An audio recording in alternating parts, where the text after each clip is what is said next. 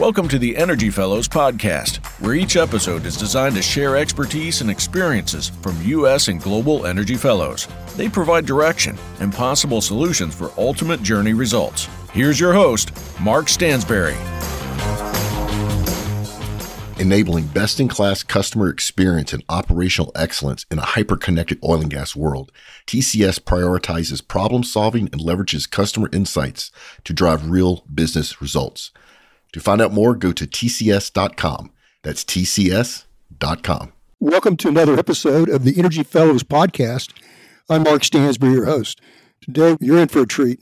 And before we get started, though, I do need to mention that we have ratings and reviews that hopefully you'll go to the show notes and give me some input on that. Also, in regard to a survey, we have a survey so that if you take 10 seconds or less to fill out, you'll be able to get some stickers for your hard hats or laptops, whatever you might need to put those on. I would like to introduce a gentleman that's a great leader, a leader in his industry, but beyond that, he's going to tell us about his background and so forth. Frank Viscuso. I've already messed up the name, but anyway, he'll help me through it. Appreciate that. I told him, Frank, that I have the Oklahoma allergies today, so bear with me and the audience as well, but we'll get through this. And Frank is a great leader. And as I mentioned, his industry, he's a best selling author, in fact, let's hear from Frank. Tell me about you and your history and where it leads to the energy industry as well. It's a long path that you've gone through. Please take your time on this too. I appreciate that, Mark. First, thank you so much for giving me the invite and the opportunity to talk with everybody. And I am a retired deputy fire chief in New Jersey in a town just outside of, really across the river from Manhattan, Kearny, New Jersey which is sandwiched between Newark and Jersey City. And son of a firefighter, brother of a firefighter. My brother was a deputy chief as well. It was a fantastic journey. It didn't come without challenges, you know, because leading in the fire service can be a very challenging thing. And be honest with you, Mark, there's not a lot of, or at the time, I should say, there wasn't a lot of information that sit here and said, you know, this is the way you want to lead people you grew up with and because that's kind of the way it was. I mean, we went to school together, we were on wrestling teams together, or played other sports together. Many of us. Some were three, four, five years older. Some of them were my father's age because my father being on the job when I got on the job. And then, you know, you find yourself moving your up the ranks in the fire service and you have to figure out ways to motivate and lead people. It's not very difficult thing once you really focus on developing your ability to lead, but there was a learning curve, is where I'm going with this. There was a learning curve where I had to try to figure out the right way and the wrong way to do it. And the process of, I like to say this. I mean, listen, uh, I'm going to fast forward now and I'm going to tell you that's kind of how it started. And I'll just tell you real quick I've written 10 books on leadership and team development. I led teams in the fire service, outside the fire service, everything from youth sports to business teams. And I do a lot of speaking on leadership and team building in all arenas that you could possibly imagine from emergency services, fire, police, EMS, U.S. military, Fortune 500 companies, the medical industry, and yes, even did some training with ExxonMobil plant managers as an example of a little bit of work in this industry. And a lot of it has come from starting with how to lead people in the fire service on the fire ground and how that translates to leading people in the real world. And what I found out was this, quite honestly.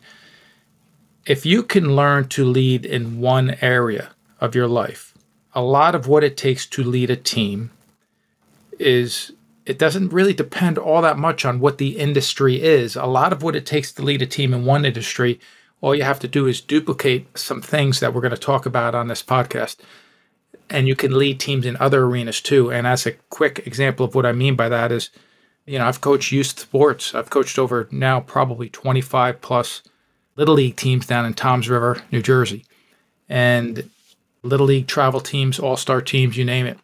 And what it takes to lead kids that are ages 9 to 16 is very similar to what it took for me to lead firefighters in the fire service. As an example, step one is setting your expectations of what we need to focus on. And we're going to build, and I know we're going to have a lot of conversation on what it takes to lead and how it all translates. But I can't stress this enough that once you learn how to lead people, a lot of what it takes to continue to lead people is I like to say this it's not a shock and awe campaign. You don't just do one thing and say, hey, suddenly I'm a leader. No, it's constant effort, it's constant trying to find ways to motivate people, to guide them, to lead them in the right direction. And that all starts first and foremost with setting our expectations because every organization's culture is created by either design or default. And creating it by design is sitting down with maybe some of the key players on your team and saying, hey, what is it that we're trying to accomplish here? so we can all get on the same page. Because if we're not all on the same page, guess what? We're just a bunch of people showing up, punching a clock, trying to do a job. And if people aren't connected to a meaningful goal, we're going to have drama, we're going to have conflict, and we're going to have a lot of unproductive time because people may be doing busy work instead of meaningful work. Mm-hmm. So that's a quick introduction of, I guess, myself as well as some of the direction I think we're going to go in on this show. Well, you're listening to Frank Viscuso, and it's wonderful to have you on the show. Highly recommended by others. And one thing that I noticed on the bio was I was going to introduce best-selling author and say eight books, but I knew in my mind that you probably have written some more, and you did. You have you said ten books, correct? And, ten books, yeah. Well, and that's ten published books. Yeah, yeah. The funny thing is, uh, on my computer, I probably have three or four manuscripts and that are ready to go. That's fabulous. And one of the things, yeah, it's thank you. One of the things that I've learned about that is I don't rush timing on things. Right. I'm very particular in setting goals and time yeah. frames. Yeah, it's important. But at the same time, it's like a good meal. Sometimes you need a little extra time to cook that meal before it's ready. And that's how I feel about my books at this point. I'm not in any rush to get the work out there. I want the work out there at the right time. So some of the things I'm still kind of fine tuning a little bit. Frank, what's your, I want to start off with so that people can follow along after the show. We'll definitely have on show notes, things like that. But if you will give us your website, how to get in touch with you as far as your books and things like that. Well, I appreciate that. It's just my name, Frank Viscu. So V as in Victor, I S C U S O mm-hmm. dot com. Also, commonvalor.com. They both take you to the same site. Common Valor was the first book that I had written. And that one featured true stories from firefighters before I got into teaching about leadership principles and team building. You know, there's students, Frank, that are thinking about getting in the energy industry, for example. They really are searching for how to lead, how to follow, how to take the lead in different ways to, as you mentioned, conflicts and things like that that could come along the way. And how do they meet those challenges? So I look at it from the standpoint the challenges for students and for those that are upcoming students, but also energy fellows that are senior fellows. We all can learn how to lead. There's got to be ways that we can you know, take the lead from different ways. I'm still learning. I've been in the business, energy business for 46 years coming June 1st. With that, I'm still learning. I'm still trying to attain that goal of true leadership. And so, you know, each day I have different challenges. We all do. Tell us about how to meet the challenges. And you might want to go off different ways of how to approach that. But I feel like right now we need guidance along the way for young people and even those my age along the way of how to properly lead?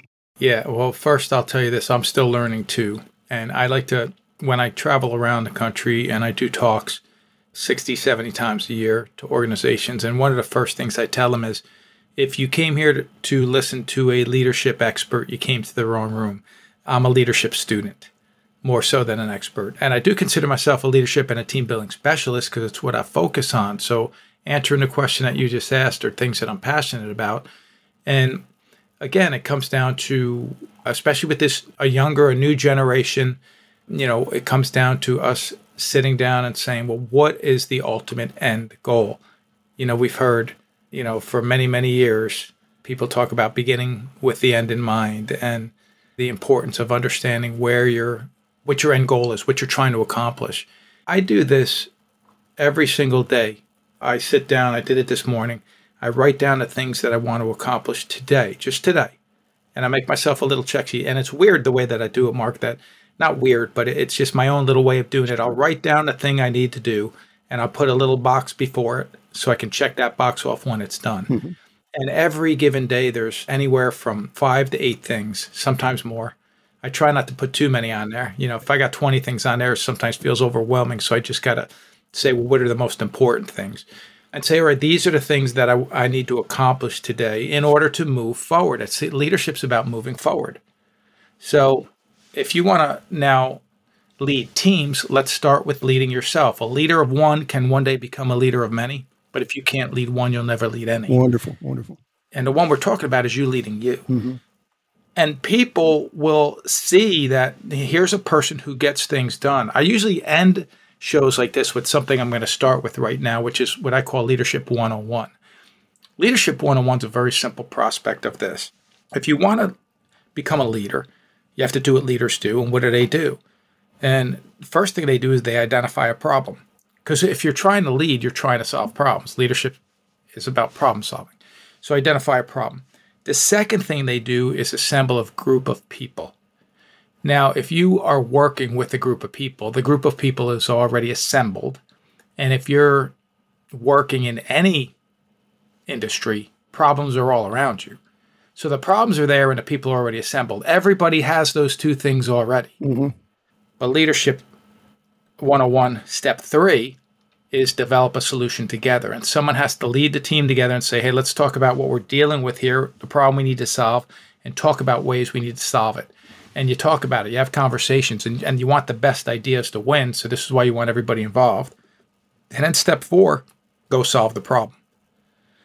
If there was a step five, by the way, Mark, you know what it is? Repeat. Mm-hmm. Just continue to do it again. So identify a problem, assemble a group of people, develop a solution together, go solve the problem. That's leadership 101. And it could be with anything in your life, by the way. This is what I love about this. And this is what I meant earlier. Like I can coach a Little League baseball, I could coach grown men and women in the fire service that have been on the job for 25 years. And I use a lot of the same things. And that's an example of those four steps, is an example. Another example is what we said earlier is now let's set the expectations. Now this is what we're trying to accomplish Here's the end goal. You take Little League, for example. What's the end goal of a 12 year old Little League team? Well, the end goal, the ultimate goal, is to get to the Little League World Series. Mm-hmm. Toms River, the town that I coach in, has got a great history of getting teams there. Mm-hmm. And when you look at it, there's 180,000 Little League baseball teams in the world. Oh, my goodness. Only 10, and it used to be eight from America, but only 10 from America make it to the Little League World Series. And our coaches over the past few years have had a pretty good track record of getting teams there. And over 25 years ago, they won it. So it's one of these things where, like, how did they do it? Well, I still remember when my son's team was nine years old, we had the president of our Little League came and talked to the All Star team when they were nine. And he said, You guys are working really hard. I like what I'm seeing. You have a great future ahead of you. The end goal is when you're 12 years old. The end goal is going to be to get you to Williamsport. And he was talking about how the Little League World Series, he was talking about how he's training a team right now that they've talked about that since the age of nine. And sure enough, that next year he brought his team. They qualified for the Little League World Series and were playing on ESPN and all that fun stuff. Begin with the end in mind. Set the expectations up front. What are we trying to accomplish? Because if we don't talk about it, so many things seem like they're unreachable. It's crazy. I mean, I was just reading a story about Yogi Berra this morning, a story from one of his family members. And I one day was out in the St. Louis area and we were having dinner in this, this Italian neighborhood called The Hill. And my buddy says, Hey, you're a Yankees fan, right? I said, Yeah. He says, Well, Yogi Berra grew up one street over. Oh, my goodness. I said, Really? Yeah. So I said, I'd love to go see his house. And he says, Yeah he's got a plaque in front of his house. And his niece, I didn't know this at the time, still lives there. So we go and we're looking at the plaque. And this is like probably eight, eight o'clock at night. We're looking at the plaque in front of his house. And I thought, wow, that's really cool. He grew up right here. And he tells me how there was another player who was an all star, Hall of Famer, Joe Garagiola, who played right across the street, played for St. Louis, but he lived right across the street oh, from. Goodness. Right. And he said they grew up together. They played Little League together. I said, that's incredible. They both are right. They're Hall of Famers. So as we're standing there, Yogi's niece walks by. She's walking a dog, and I don't know it's his niece, but my buddy lives in the area, and he goes, "Are you Yogi's niece?" She says, "I am." He says, "Well, this is my buddy Frank. He's from New Jersey, and he's he's a fan of the Yankees." She says, "Oh, come on up." She invites us onto the porch. Oh my goodness! Right. So we're sitting there, and she's telling us how yeah they used to play stick ball and wiffle ball and all that stuff right there, right in front of the house and how Joe Garagiola one time said that he never felt like he was a great player growing up because he wasn't even the best player on his little league team. Yogi was. And this guy went uh, to be a Hall of Famer. But see, now think about how these two guys must have kind of fed off of each other because as one of them's maybe going to a certain place, getting drafted, and achieving success, the other one's saying, hey, it's possible, right? Because my best buddies just did it. So it's possible. So it's close. And I think that that is a something that I take very seriously when we're talking about achieving success as a team. If you're trying to lead a team somewhere specific because you set the expectation of what you want to accomplish, the next step is to find people who have done it. Learn from them, whether it be books, seminars, podcast episodes like this, talk to them one on one. It's so easy to connect with anyone in the world today because of social media, because of technology. And you could literally like reach out to people and say, and maybe they answer, maybe they don't, but at the very least, even if you can't connect with them, you can get information from them based on. It's unbelievable. Great advice. Great advice because you can at least go to their books or, or their right. quotes, like you did the quotes, Yogi Berra, things like that. I mean, it's just, it's amazing. Yes, it's fantastic. It's all out there, but you have to seek it. Oh, it's yeah. not coming to you. It's not just going to fall on your lap. Oh, that's so great advice. Well, you know, we talk about the Energy Fellows. When you mentioned about different, you know, individual leadership, and then of course, it goes to team leadership and other things like that. I know safety and things like that have been very important in your life, in your career, and so that's something you may want to address a little bit. But because that applies to almost every industry, I know I was involved with environmental and safety committee. I was chair one year, actually two years, on one board, and it's very involved, very involved to do it right. If you don't do it right, it's not very involved. But I, our group did, and so I was very proud of that. I know that the challenges ahead, as we talked about a little while ago, starts with an individual, goes to the even up to the from the whiteboard, what I call from the whiteboard to the boardroom. Starts off with some ideas, goes all the way to the board. But how do you get everybody on board? That's been a challenge I know from 46 years in the business, it still is a challenge to make sure everybody's on board because there's some people slip through the cracks, don't hear about things and don't get involved maybe. And everybody should be involved, I think. But tell us how you go about that. And of course, from your being in the, as a fireman all the way through firefighter and so forth, all the way through your corporate leadership, I'm sure that's part of the efforts you put forward. Well, I appreciate that question. First thing I'll talk about is safety. And I heard a quote long time ago danger diminishes with competence.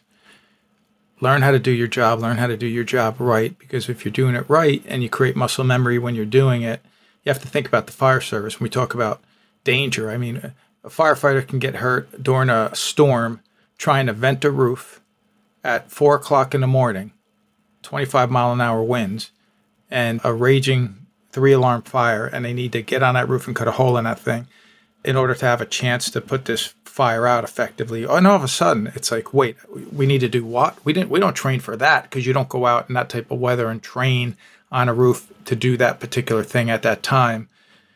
Well, but how often do you train to do the things that you need to do? How prepared are you? Have you created muscle memory to a point? Like I like to give the example of Sully landing a plane on the Hudson River. He never trained to land a plane on the Hudson River it's not like they showed up one day and he said, Hey, Sully, today we're going to put 88 people on a commercial airliner.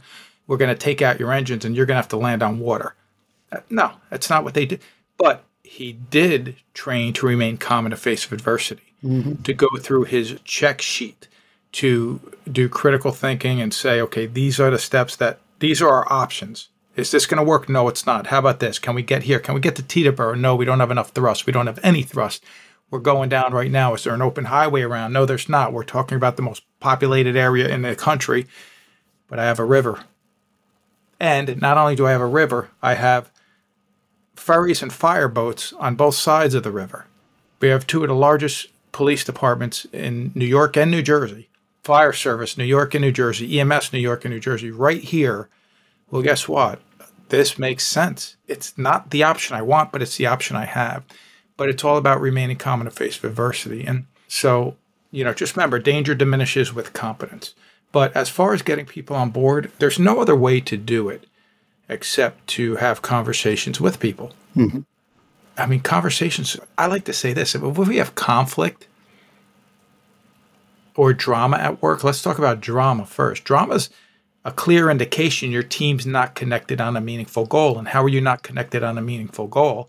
Because we're not having conversations with each other. Now, if you have conflict with people, imagine, and I truly believe this, you could resolve 85 to 90% of the conflict, if not higher, of the conflict you have with other individuals by just having a conversation with the individual you have conflict with. Right. Having conversations with people is the most important part of us getting in sync with each other. Because I can't get anybody to say, hey, I want to follow this person or this program or this path with this group of people if we're not talking to the people. And this happens all the time. You know where it happens a lot, by the way? It happens a lot.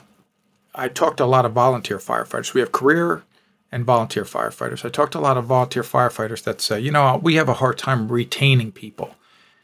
It's a dangerous job, but you know, you have to sit here and, and, say, well, if you have a hard time retaining people, they came in the front door, they said, we want to be a part of your organization. They no longer do. Why is that? Well, if you think about this, there's only, there's probably a million reasons why people work, but every one of them could fit into one of these six categories, right? People work for time, money, security, recognition, belong to a team, or to make a difference. Now, how do you work for time? That's like saying, hey, I could work a few hours overtime, get make a few extra bucks, and take that weekend getaway with my loved ones. As an example, we know what it means to work for money and security. There's people in your industry that do very well financially and have security. So they have the top three reasons why people work. As an example, they have it. Time, money, security, they have those things. But what about the other three? Recognition, belong to a team, and to make a difference they are so powerful that if people don't get one or those all of those three things and it's not like i don't mean it in a selfish way i want recognition. They just want people to say acknowledge that you exist. We're human beings right? So if we give that to our team members recognition when they do a good job i don't know why we don't do more of it. I know a lot of people make decisions based off fear or greed or ego. Be confident in your position be comfortable with your leadership role and if you build people up, they're going to want to be part of this organization for a long time because they'll feel good about themselves when they're here. But if you give people that recognition, make them feel like they belong to a team and are making a difference, well, well guess what? They're going to be happy to come to work as compared to if they don't get those things. Hey, I'm not happy. I don't really like my job, but I have money and I have security, so I'm going anyway because I have a family to take care of. 50 to 60, maybe 70% of Americans are right there, right now, right now, where I don't love my job. I do it because I have to do it. Right. But what if, what if we actually sat back and thought about this very simple thing? People want to be in a room where they feel valued, where they feel people are have their back. I just even posted something about this morning that you know you have to be careful of who you hang out with because if you spend you spend a lot of time with unethical people well guess what? You're going to start to do unethical things because you're spending time with people that do unethical things. And i once heard a friend from the midwest describe it this way. He said pigs don't know pigs stink. You know they roll around in the mud they're pigs. And so people who hang out with people who are negative and complaining all the time don't even realize that they're negative and complaining all the time because they're in the environment that everybody else is doing that. So we have to have the right conversations with people, make them feel valued. And when I say the right conversations, let me specify what that is. I want to get to know about you. If you're married, if you have children, what your goals are, what your dreams are, what you are passionate about. I want to know about you as a person because if I'm going to spend, you know, a quarter of my life in the same building in the same room, maybe the same office as you, right. I want a great, healthy working relationship with you. Well, I'm glad you're saying this because I find that really being authentic is so important because you have communication, which I totally, I really like what you're saying, the wisdom you're giving there, but but also the wisdom of who you hang around is very important, who you're involved with. all these tips that you're giving, I call them daily tips because they're not you can't get away from daily tips on this. This is something you have to apply daily. And but authentic communication and being able to communicate with others is so vital. And I'm so glad you're saying that because we're facing the energy industry challenges of workforce development, which I know a lot of other industries are, retention, recruitment, and all those things are factored in. So let's go a little bit further. You mentioned habits that you have. You mentioned one habit, for example, of every day setting your, your priorities, making sure your goals are in line and, and, and so forth. What other tips do you give to others right now that can be applied on a daily basis, but maybe weekly, monthly, and so forth? I know this, Frank, uh, talking to Frank Viscuso, we're going to have to bring you back because hopefully you'll be able to sometime because you've got so much to offer those that are listening, especially in the energy energy field, but other fields as well. Anyway, I'll let, let you answer those questions. I appreciate you saying that, and you know, you want to talk about habits. here's a habit that I had to learn, and I think this some of your listeners will find this helpful. I am an overthinker, and when I do my seminars, I conduct my seminars, I ask people, is anyone else here an overthinker? And I'm very happy that I started asking that question because what I found out is it's a very common thing. You know, I'd say probably maybe at least 40% of the hands in a room go up and I explain what how it affected me growing up and here's how it affected me. And I'm talking, you know, I'm going to take you back to high school. 15, 16 years old, 17 years old. I'd sometimes lay in bed awake for a couple of hours stressing out because I'm overthinking. And it was, wasn't like I'm just thinking about something. I'm thinking about what I said that I should not have said, or what I did that I shouldn't have done, or what I didn't do that I should have done. And many times these are things that happened weeks ago, sometimes even years ago. And I'm like, why did I do that? I'm so dumb. And it would be just incredibly negative self talk, incredibly, to a point where I just, I was diminishing my own worth and value. And if I ever, and I would get to a point where I'd start thinking positively about things, it wasn't hard to knock me off that track. Somebody could just say one negative comment to me, and all of a sudden I'm right back down, and I'm believing their opinion of me more than my own worth. That was me growing up to the point where I had anxiety.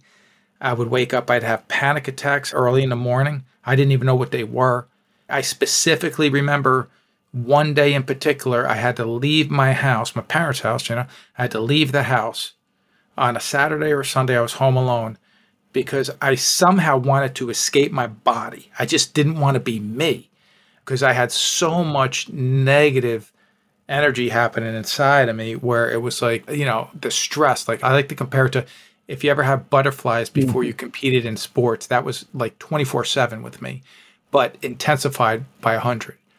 And I remember walking down the street. I walked to the corner. Uh, here I am on the corner. I remember the exact spot I was that I kind of envisioned myself ripping my chest open and stepping out of my body because I just wanted to get out. I hated the feeling.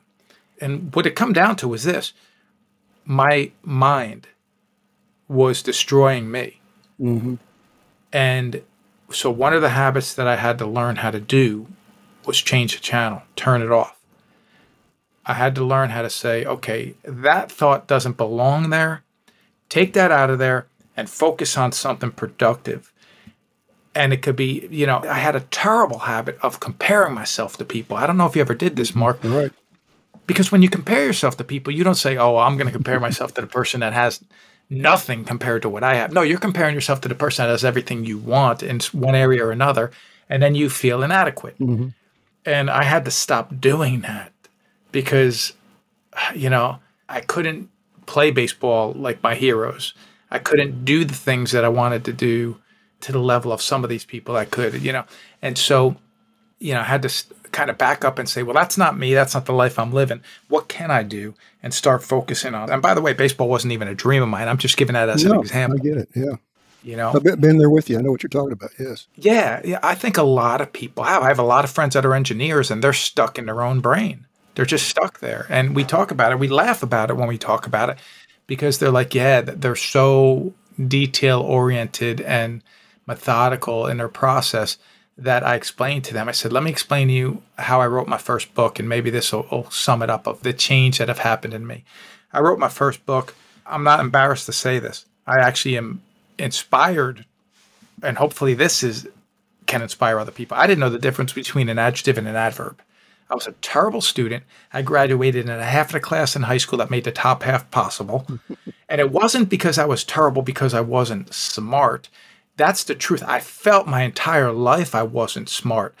But what really was happening was I had attention deficit disorder and I didn't know how to focus. I didn't know how to concentrate and I didn't know how to channel my brain in the right area. So what was happening to me was was I had to, you know, put all that together. When I wrote my first book, I wrote it using my two pointer fingers, trying to find the letters on the keyboard, my thumb for the space bar, and that was it. Three fingers. I typed my first book. I was reading a book on how to write a book when I wrote my first book because I didn't read enough books. I didn't know what they sounded like or what they read like, I should say. So I had to go through this process. If you read my books from one to 10, you're actually reading books, watching a guy learn how to become a writer. That's fabulous. Yeah. Fabulous. Yeah. And, but I say that's probably the same exact way that if you listen to a record from a band from one to 10, the first one is them trying to learn how to play their instruments and be a band. Right. Right. So I'm not embarrassed by it. I hope it inspires some people to know that I have I have six Amazon bestsellers. And congratulations! And it's oh, the, the, key is you keep moving forward. You don't let yes. you don't you don't go back. You move forward. And this knowledge that you're supplying us today is also add to that wisdom. You know, taking the knowledge and turn it into wisdom. And it's easy to. I mean, I, know what you're talking about. It's easy to stop and get in this rut. I call it a rut. But to be able to get out of that rut each time is find ways to get out of it. And you've done that in so many ways. But this is fabulous. Congratulations on your walk of life, your journey of life. It's fabulous that you've done that and you're sharing it with others. I'd like to continue, Frank. We're about out of time. But I do want to say keep inspiring, keep encouraging, keep delivering the leadership that we need in our nation throughout, you know, coast to coast and internationally as well, because you're an international speaker as well, an author. And we've been listening to Frank Viscuso Frank, will you give again your website information and how to contact as far as to get the books? You've got 10 books. For sure. Again, it's just my name. It's frankviscuso.com. And that's V as in Victor, I S C U S O. I would encourage anybody listening to this particular podcast, if they had any interest in picking up a copy of any of the books, pick up a book that's titled It's Time to Step Up. That book was published by PennWell. I think that that's a, a, book that you would find a lot of value in as far as how to lead teams and how to lead people. But uh, thank you so much, Mark, for giving oh, me the opportunity wonderful. to come on and speak. Truly inspiring. And yes, PennWell, a great leader in the energy industry as well, as far as book publishing. So, yes, please go to PennWell for that as well. Again, thanks, Frank. And for the listeners, I want to say thank you for continuing to listen. Spread the news to go to the Energy Fellows and want to thank the sponsor and also OGGN family for all that they do. You've been listening to the Energy Fellows podcast. I'm Mark Stansberry. The future of energy depends on us, depends on all of us. Join us again next week on the Energy Fellows podcast, a production of the Oil and Gas Global Network. To learn more, go to oggn.com.